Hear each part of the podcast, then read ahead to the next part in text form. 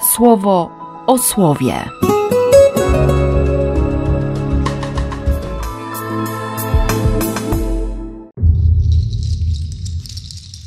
Trzeci lutego, czwartek.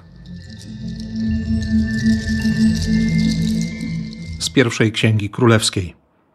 Kiedy Dawid był już bliski śmierci, dał Salomonowi swojemu synowi takie wskazania: Ja już odchodzę drogą wyznaczoną całej ziemi. Bądź mocny i dzielny.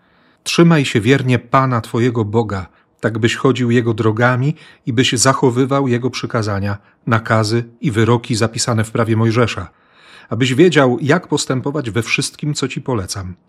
I aby Pan spełniał swoje słowo, które dał, mówiąc: Jeżeli Twoi synowie będą się trzymać wyznaczonej im drogi, postępując wobec mnie w prawdzie, z całego swego serca i z całej swej duszy, to zapewniam, że nigdy nikt u ciebie nie zostanie usunięty z tronu Izraela. Ty dobrze wiesz, co mi zrobił Joab, syn Serui, co zrobił dwóm dowódcom sił zbrojnych Izraela, to jest Abnerowi, synowi Nera, i Amasie, synowi Jetera, że dopuścił się na nich mordu, że w czasie pokoju rozlał krew jak na wojnie, że krwią niewinną zbrukał pas na swych biodrach i sandały na swoich stopach postąp według swej roztropności i nie dopuść, by dopiero jego siwizna spokojnie schodziła do Hadesu. Synom Barzilaja, Gileadczyka, okażesz łaskawość. Niech będą uczestnikami Twojego stołu, bo się mną zajęli, kiedy uciekałem przed Absalomem, Twoim bratem. Jest przy Tobie Shimei, syn Gery z rodu Benjamina z Bachurim. Rzucał on na mnie obelżywe przekleństwa w tym dniu, kiedy odchodziłem do kwater wojskowych – Potem przyszedł on jednak nad Jordan na spotkanie ze mną. I wtedy zapewniłem go pod przysięgą na Pana, mówiąc: Nie zabiję cię mieczem. Nie pozostawisz go bez kary. Jesteś człowiekiem mądrym, to będziesz wiedział, co z nim zrobić. Poślesz jego siwiznę do grobu przez zbrukanie jej jego krwią. I spoczął Dawid przy swoich przodkach. Pogrzebany został w mieście Dawida. Królowanie Dawida nad Izraelem trwało czterdzieści lat. W Hebronie sprawował królewską władzę przez siedem lat, a w Jeruzalem przez trzydzieści trzy. Salomon zasiadł na tronie Dawida, swojego ojca, mając lat dwanaście. Jego królowanie było bardzo dobrze przygotowane. Z Ewangelii według świętego Marka. Przywołał dwunastu i zaczął wysyłać ich po dwóch, dając im władzę nad duchami nieczystymi. Zachęcił ich, by niczego poza samą laską nie brali na drogę ani chleba, ani torby, ani pieniędzy w pasie. Załóżcie tylko sandały i nie wdziewajcie dwóch sukien.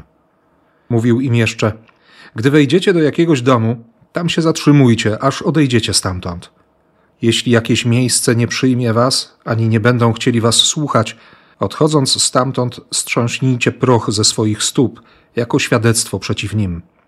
Poszli i wzywali do nawrócenia. Usuwali też wielu demonów i namaszczali oliwą wielu chorych i przywracali im zdrowie. Dziś ostatnie słowa Dawida. Trzymaj się wiernie Pana Twojego Boga, tak byś chodził Jego drogami i byś zachowywał Jego przykazania, nakazy i wyroki zapisane w prawie Mojżesza, abyś wiedział, jak postępować we wszystkim, co Ci polecam i aby Pan spełniał swoje słowo. Potem jeszcze wskazówki odnośnie Joaba, Shimejego i synów Barzilaja Giladczyka. Joab, który będąc dowódcą wojska nie słuchał Dawida, tylko zamordował jego wcześniejszych przeciwników. Shimei, który owszem przyszedł prosić o litość, bo zrozumiał, ale Dawid nie zapomniał. No to też ciekawe. No i ci synowie Barzilaja, okażesz im łaskawość, Dawid jeszcze ma jakieś swoje pomysły, ale najważniejszym słowem było zobowiązanie, by słuchać Pana. Trzymaj się wiernie Pana, byś chodził Jego drogami, byś zachowywał Jego przykazania.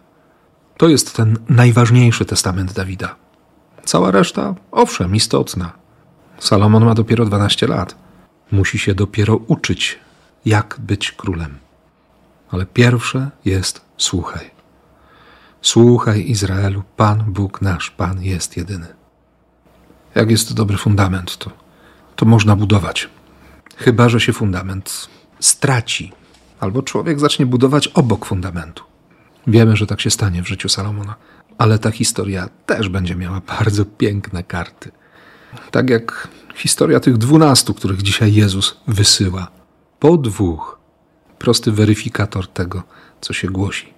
Jeśli żyję tym, co głoszę i głoszę to, czym żyję, wtedy wszystko w porządku. Ani nie jestem hipokrytą, ani nie ma we mnie żadnego rozdźwięku, ani nie jestem niewiarygodny. Dlatego jeszcze dodatkowe wskazówki. Ani chleba, ani torby, ani pieniędzy w pasie. Nie uzależnić się. Wchodzić w relacje. Być blisko. Jak to papież mówi? Pachnieć owcami. A jeśli jakieś miejsce nie przyjmie was, to strząśnijcie proch jako świadectwo. Można oczywiście dodać, że gorzej będzie owemu miastu niż Sodomie i Gomorze w czasie sądu, a można też pokazać i powiedzieć wyraźnie, że niczego wam nie zabieramy, nie zawłaszczamy. Ludziom Kościoła wiele razy w historii się zapominało o tym jedenastym wersecie szóstego rozdziału Ewangelii Marka. Zresztą nie tylko o tym. Niczego ci nie zabieram. Nie chcę cię niszczyć. Nie chcę nad tobą panować. Nie chcę cię zniewolić. Dlatego nie mam dwóch ubrań, tak? Jeśli, za słowami świętego Pawła, płaszczem będzie miłość, to nie muszę udawać, że potrzebuję czegoś jeszcze. To nie muszę udawać. Poszli, wzywali do nawrócenia, usuwali wielu demonów. No tak, no chodzi o, o pokazanie tego, jaki jest Bóg. Skoro w trzecim rozdziale on ich wezwał, by byli z Nim, by się nauczyli tej relacji, by się przyjrzeli tej relacji, jaką Jezus ma z Ojcem, to kiedy pójdą, będą mówić o tym, czego, czego byli świadkami. Proste.